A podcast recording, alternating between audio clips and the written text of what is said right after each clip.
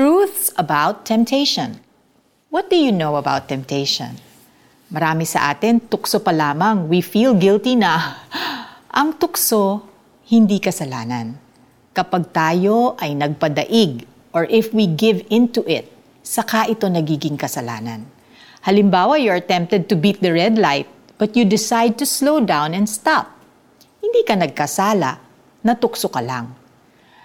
Tuwing tayo ay natutukso, meron din ibang natukso na o natutukso in the same way. Sabi nga sa 1 Corinthians chapter 10 verse 13, wala pang pagsubok na dumating sa inyo na hindi nararanasan ng ibang tao.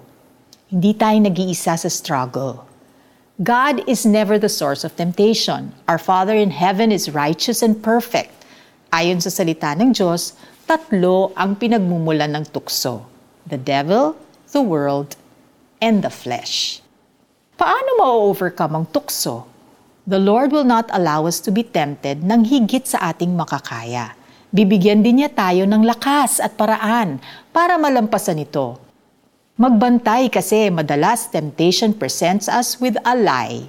Si Eve, nalinlang ni Satan. Hindi daw siya mamamatay kagaya ng sinabi ng Diyos kung titikman niya ang forbidden fruit. Kung sinumbong lang sana ni Adam at Eve kay Lord ang pinagsasabi ng ahas.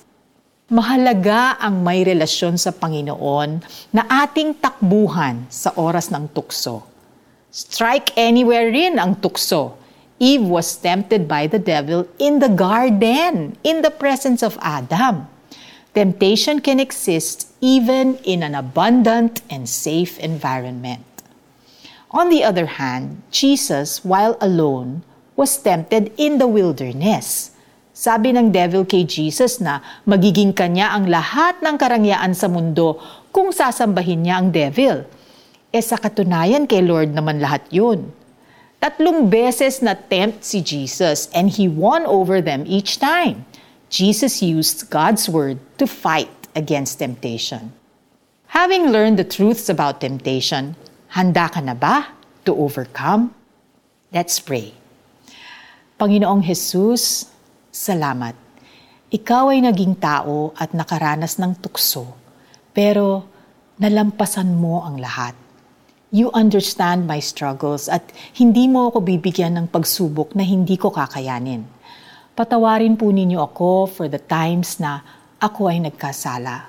Open my eyes, Lord, para ma-recognize ko kaagad ang landas palayo sa temptation and strengthen me to follow your way. In Jesus' name, Amen. How do we apply this?